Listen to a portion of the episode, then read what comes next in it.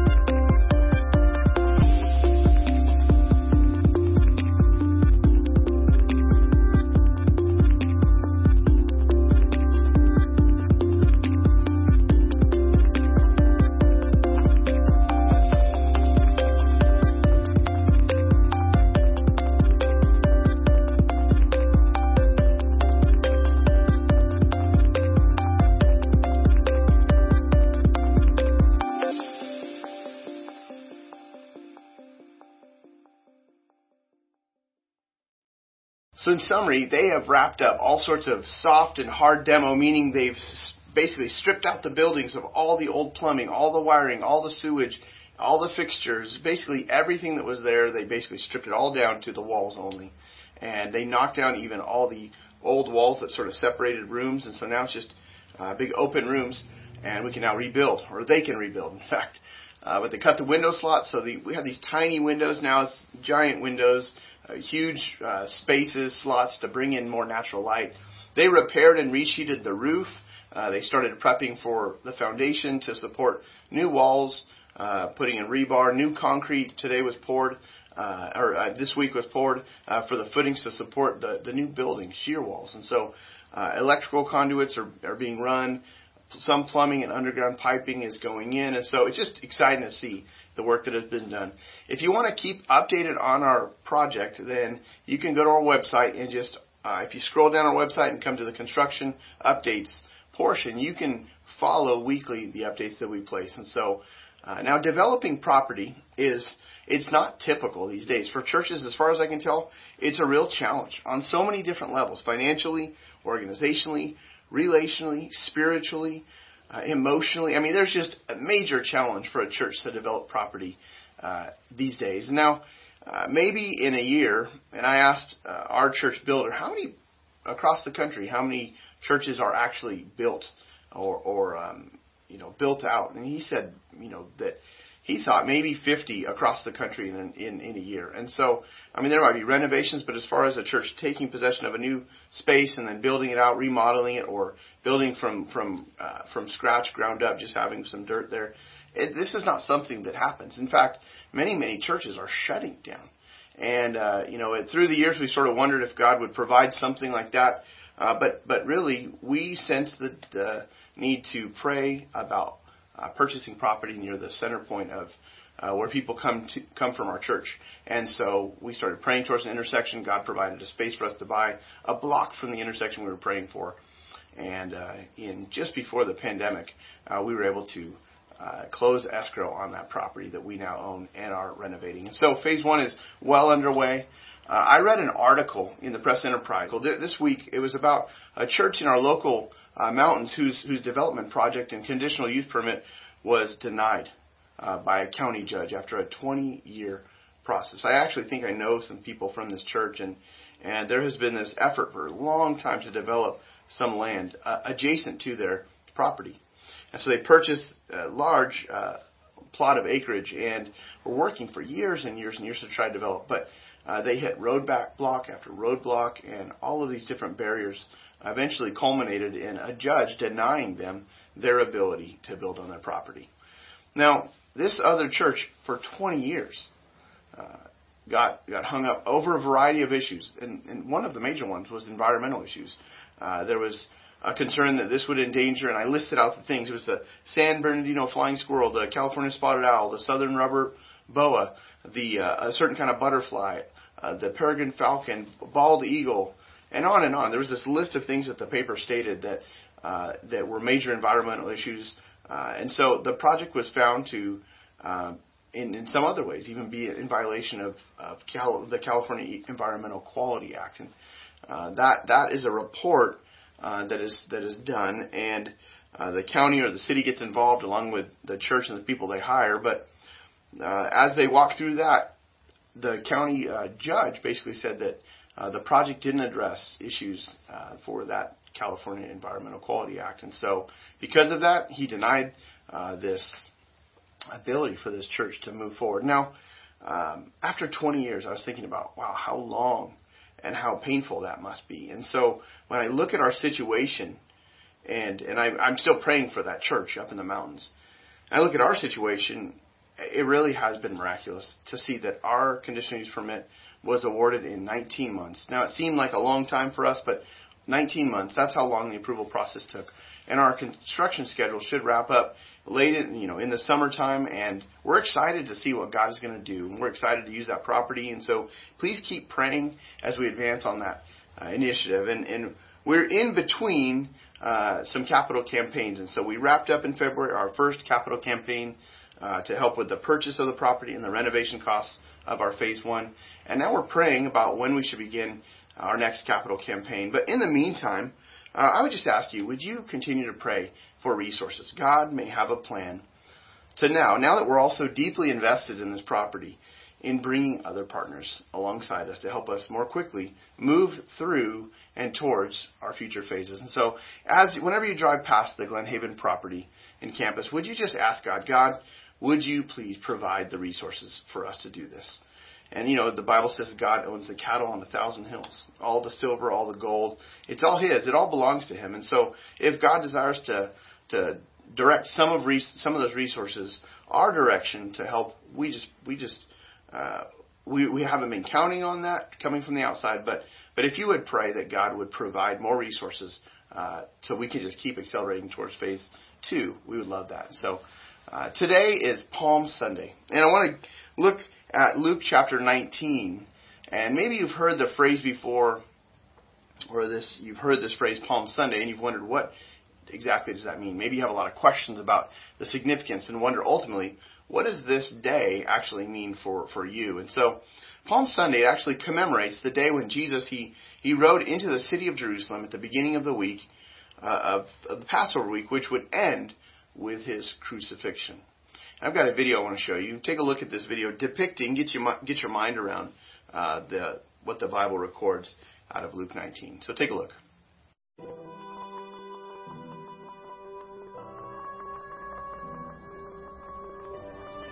And when he had said these things, he went on ahead, going up to Jerusalem. When he drew near to Bethphage and Bethany, at the mount that is called Olivet, he sent two of the disciples, saying, Go into the village in front of you, where on entering you will find a colt tied, on which no one has ever yet sat. Untie it and bring it here. If anyone asks you, Why are you untying it? you shall say this The Lord has need of it. So those who were sent went away and found it just as he had told them. And as they were untying the colt, its owners said to them, Why are you untying the colt? And they said, The Lord has need of it. And they brought it to Jesus. And throwing their cloaks on the colt, they set Jesus on it. And as he rode along, they spread their cloaks on the road. As he was drawing near, already on the way down the Mount of Olives, the whole multitude of his disciples began to rejoice and praise God with a loud voice for all the mighty works that they had seen, saying, Blessed is the King who comes in the name of the Lord. Peace in heaven and glory in the highest. And some of the Pharisees in the crowd said to him, Teacher, rebuke your disciples. He answered, I tell you, if these were silent, the very stones would cry out. Now, much of Jesus' ministry was demonstrations of his love, his power, his miracles, his teaching. And here we see really the culmination of a royal reception as Jesus enters the, the holy city of Jerusalem. And everywhere he went, there was this excitement, there was this buzz that followed. And we really don't have a concept of this, this welcoming entourage that is described and you saw there in that clip. Maybe some things that feel similar in our world is, uh, you know, I once saw a, a presidential motorcade. I was in Washington D.C. and and uh, the president was actually coming out of uh, the White House, and so uh, in in a motorcade and where we were stopped at an intersection, the Secret Service came and they blocked the intersection. They just came right in front of us, bunch of Suburbans, and they just stopped and they held up traffic. And we're thinking, what is going on? And sure enough, here comes the presidential motorcade with the flags. And, and uh, I, I thought, oh, I'm going to get a picture. And so I start trying to get out of the car, and one of the Secret Servicemen with a weapon points at me to get back in my car. And so I made sure that I did that. But if you've ever been around a celebrity, maybe that has created some fanfare, or maybe a famous athlete, or uh, for me, I start sort of fumbling over my words and actions whenever I'm in the presence of somebody who's who's famous, and I just don't know how to act. I don't know what to say. But you know, celebration is is an unusual thing. I've seen people really let go at concerts.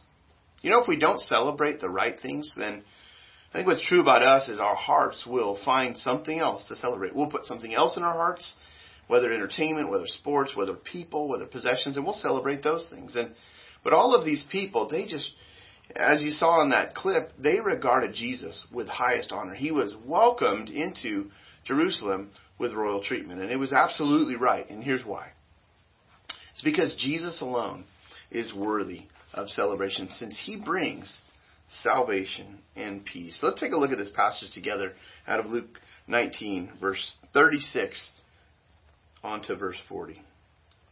It says, As he was going along, they were spreading their clothes on the road. And this right here is a sign of submission. To spread clothes on the road is essentially, think about what they're doing. They're essentially saying and they're, they're symbolizing, Jesus, you are worthy. We're, we're, we're, we're below you. You're above us.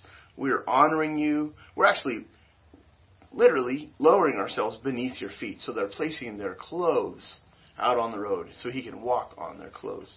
That's a symbol of honor. And Jesus received their praise. He didn't hold them back. This is important to notice. Uh, in other situations, he would he would hush the crowds, or he would lower uh, the attention, or he would delay. Um, he would sort of delay that uh, attention.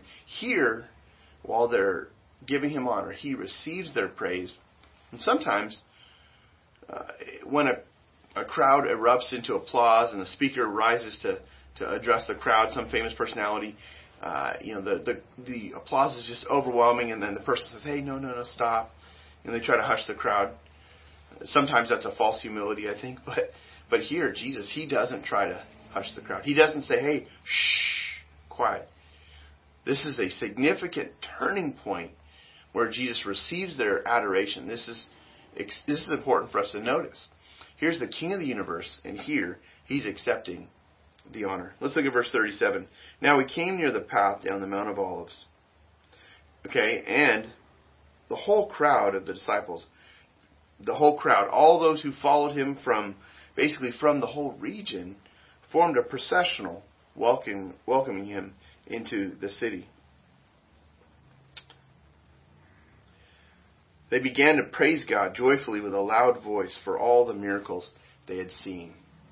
Now, recorded in the biographies of Jesus, the gospel accounts, Matthew, Mark, Luke, and John, these four first books of the New Testament, there are over 40 accounts of miracles. Now, that is just what is recorded. There, there were more, I'm sure, but this is what was recorded, these miracles. And because of the miracles, this is actually the reason everybody is praising God joyfully with a loud voice, shouting for Jesus that he's entering the city. There's a loud voice. They're excited about it. Can you imagine these miracles? I mean, as, and, and personalize this for a moment. It's hard for us to do this, but can you imagine if Jesus healed your sick brother or mother or your friend? You know, they were sick, maybe even sick and dying, and, and Jesus healed them. And whatever was plaguing them was gone in a moment you would have been out there cheering too. Or if someone from your village who, who you knew had, had never walked before, uh, their legs were not functional. Uh, there's no strength in their legs. Or, or maybe they'd never seen before, and Jesus suddenly healed them in your presence at the touch of his hand. You would want to be there. You would want to welcome Jesus into Jerusalem. You would want to do that. Or if he had set you free from some deep spiritual bondage or someone in your life free from some deep spiritual bondage of some form. Again, there were these stories that we've we've read about in the Bible that and, and if you've not read then read Matthew, Mark, Luke, and John. You'll read these miracles in Jesus' biographies. These are the stories where Jesus is literally clearing out all of Palestine, that whole region, from sickness and demonic oppression. And here he's riding into Jerusalem. And so all of his regional followers, and then even just a crowd of people who began to follow him. They're welcoming Jesus into Jerusalem. They're joined by this growing entourage and they're raising shouts of praise. They're so full of joy. Now, this reminds me of the gratitude, the joy, and the tears that I, I had for an ER doctor once who helped my family in an emergency. Uh, my son, one of my sons, has a nut allergy, and, and at one point at a wedding, he ate a cookie that had a nut in it, and he got within a few you know, minutes he started feeling sick and, and he got sick and then we rushed 30 minutes to the nearest hospital. And he was uh, struggling to breathe and I was running with him in my arms through the hospital. And the ER uh, doctor that was there, they gave, they got us in very quickly um, because he was he wasn't he was having a hard time breathing. And uh, this ER doctor gives him a couple of shots, and immediately he's able to gasp and get a deep breath. And I and I think about the gratitude that I had for that doctor, the the, the thankfulness. And he set me at ease. He put his hand on my back and he says, "It's going to be okay, Dad." And I, I was emotional. I was thankful. And in the same way, I think many of these people had someone in their family or near them impacted directly by Jesus. It was just, even just recently in a nearby village, right before these, uh, this account where Jesus had raised a man named Lazarus from the dead. And so you have all of this fanfare rightfully poured in Jesus' direction. Now, here's what they're declaring, verse 38. They would say this Blessed is the King who comes in the name of the Lord. Now, this uh, was actually a line from a psalm that the Jews would chant in, in, in some of their festivals and commemorative meals. This is Psalm. This is a quote from Psalm 118:26, and so these these Jews that are around, they're taking one of their familiar psalms and they're they're aiming at Jesus' direction. They're calling him the king. Blessed is the king who comes in the name of the Lord. This is serving a specific purpose here. Because here before us is the King of Kings entering Jerusalem and heading into the temple. Kings rule, and where do they live? Well, they live in temples. And here is the King of the universe entering into the temple of the capital city. This is huge. So think about what they're declaring as a group, they're declaring in unison, the king is here. This is prophetic. This is honor that is rightfully due. And it's, it's unlikely that they all knew just how true this statement really was. But then they added this peace in heaven and glory in the highest heaven. This is the same statement that the angels are singing in chorus at the birth of Jesus. When Jesus is born to Mary, shepherds uh, are watching over their flock, and angels appear to shepherds in the fields. And specifically, here's what the angels declare Glory to God in the highest heaven. This is a, a multitude of angels. Glory to God in the highest heaven, and peace on earth to people he favors. And so look again at Luke 19, verse 38. They're saying nearly the same thing peace in heaven and glory in the highest heaven. And so, in a very similar way, everyone in Jerusalem is just sort of caught up in praise. They're caught up in making this very same announcement that the angels had declared at his birth. Here he's entering into Jerusalem. The one who's come to change and save the whole world is here. And everyone is joining in this chorus of praise. Now, whenever we gather together in a group to sing, when we gather together to learn from, from the Bible, uh, we gather as a group and we're able to do so much more together. Uh, we're celebrating together the King and how the King has come. We're joining our voices together. Not, not just like singing in a concert, but we're declaring that there is this one true King who alone came to save and to bring peace. And so we join in on that song. Charles Spurgeon, a 19th century British preacher, he said this. He said, I believe a very large majority of churchgoers are merely unthinking, slumbering worshippers of an unknown God. You know, if if you're a Christ follower, don't let that be said of you. Don't be don't be in slumber. Don't be unthinking. Instead, sing out. Praise him. Lift your voices. Back to the city of Jerusalem. Not everyone here is excited. So the crowd is declaring this, and then it says in verse 39 Some of the Pharisees from the crowd told him, Teacher, rebuke your disciples. They knew, the Pharisees, they knew they were unable to quiet the crowd. They knew they were unable to control the crowd, but they thought Jesus could control the crowd. You know, these Pharisees knew what the crowd was declaring. They knew the history of the Jewish prophecies that pointed to the Messiah who would come riding into Jerusalem on a colt. And here Jesus is is making a declaration and then the people are recognizing well the people some recognize it some are just joining in but the pharisees know the scriptures well enough to realize they believe this is the king they believe this is the messiah. And in fact they were right. So the pharisees attempt to silence the crowd. Now let's look at jesus' response in verse 40 he answered to the pharisees i tell you if they were to keep silent, the stones would cry out. And how could these people not cry out? Again, after all they had witnessed, after all the miracles, if people held back their praise, Jesus said the rocks would cry out. This is startling imagery. This is interesting imagery. Rocks crying out, how does that work? This is really similar to other passages you find in the Bible. There's verses of, of God's creation giving God praise and honor. Look at these other poetic passages where inanimate objects are praising God. Look at Psalm 114, verse 5 through 7. The psalm reads, Why was it, sea, that you fled? Jordan, that you turned back. Jordan River turned back. Mountains that you skipped like rams. Hills like lambs. Tremble, earth, at the presence of the Lord, at the presence of the God of Jacob.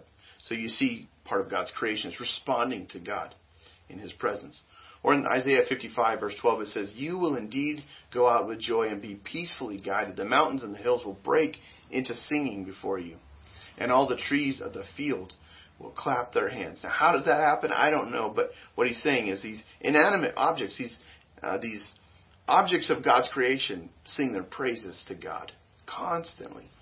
Psalm 148, verses 1 through 13, an entire psalm here declares this same idea. I want to read a good portion of it for you. Psalm 148, beginning with verse 1. Hallelujah. Praise the Lord from the heavens. Praise him in the heights. Praise him, all his angels. Praise him, all his heavenly armies. This is an invitation.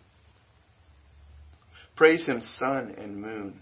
Again, created aspects of God's creation. Praise him, all you shining stars. Praise him, highest heavens, and you waters above the heavens. Let them praise the name of the Lord, for he commanded, and they were created. He set them in position forever and ever. He gave them an order that will never pass away. Praise the Lord from the earth, all sea monsters in ocean depths, lightning and hail, snow and clouds, stormy wind that executes his command.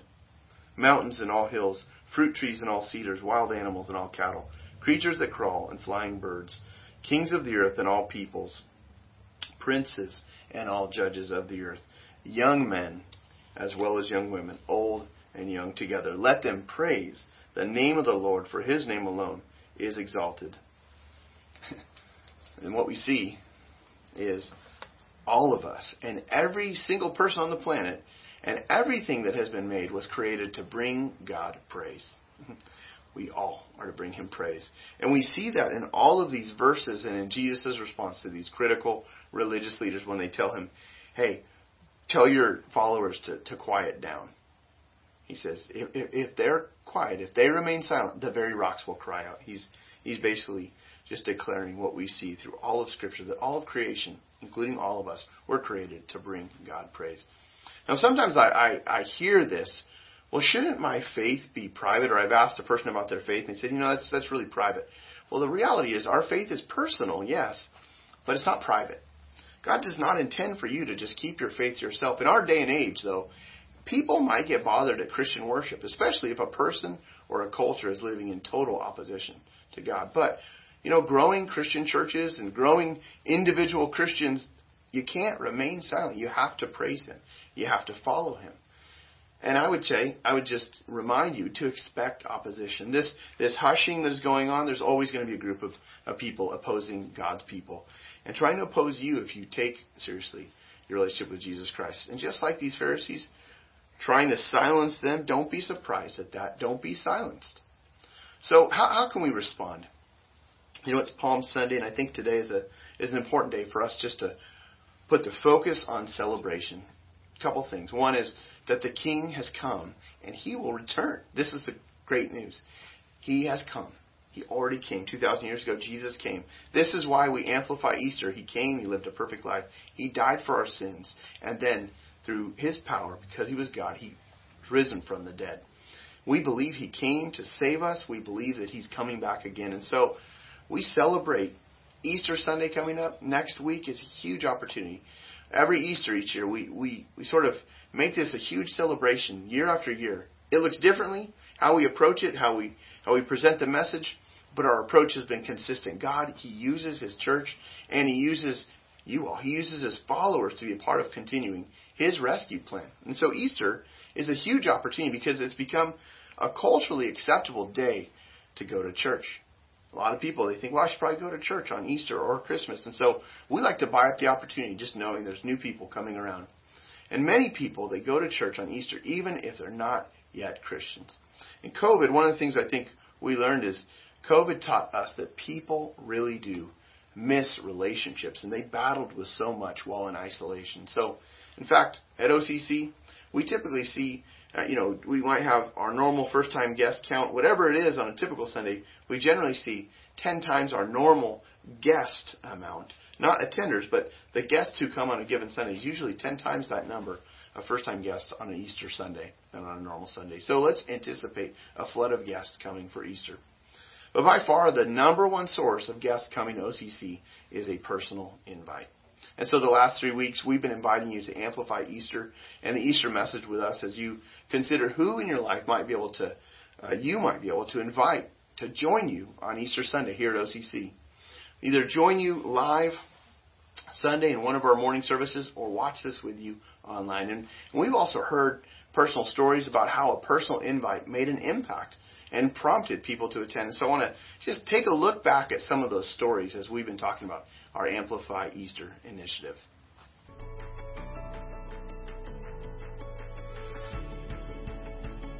We've been able to make a difference in our lives, get wisdom and people to do life with, um, and also just make a generational impact on our kids um, and just really see them grow to love God and the difference it's made in our lives. And that wouldn't have happened if our friends hadn't invited him and encouraged us to keep coming. I would encourage you to take the step of inviting someone because in my situation, my wife was trying to invite me and I still wouldn't go. And I had no idea how bad that I needed to go and how much it would change my life.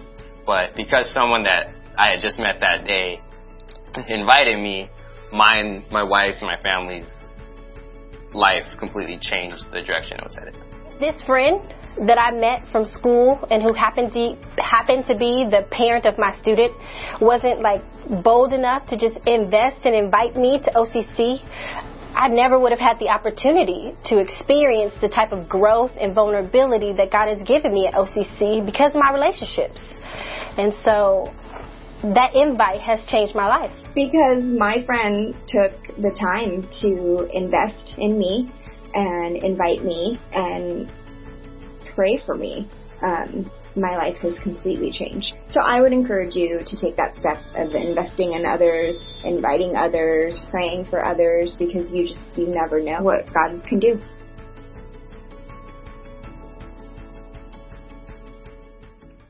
Now, stories are really powerful because life change that God brought, it's real. It's undeniable. When you know someone whose life is different because of Jesus, you got to do something with that. You got to reflect on that. You got to evaluate that.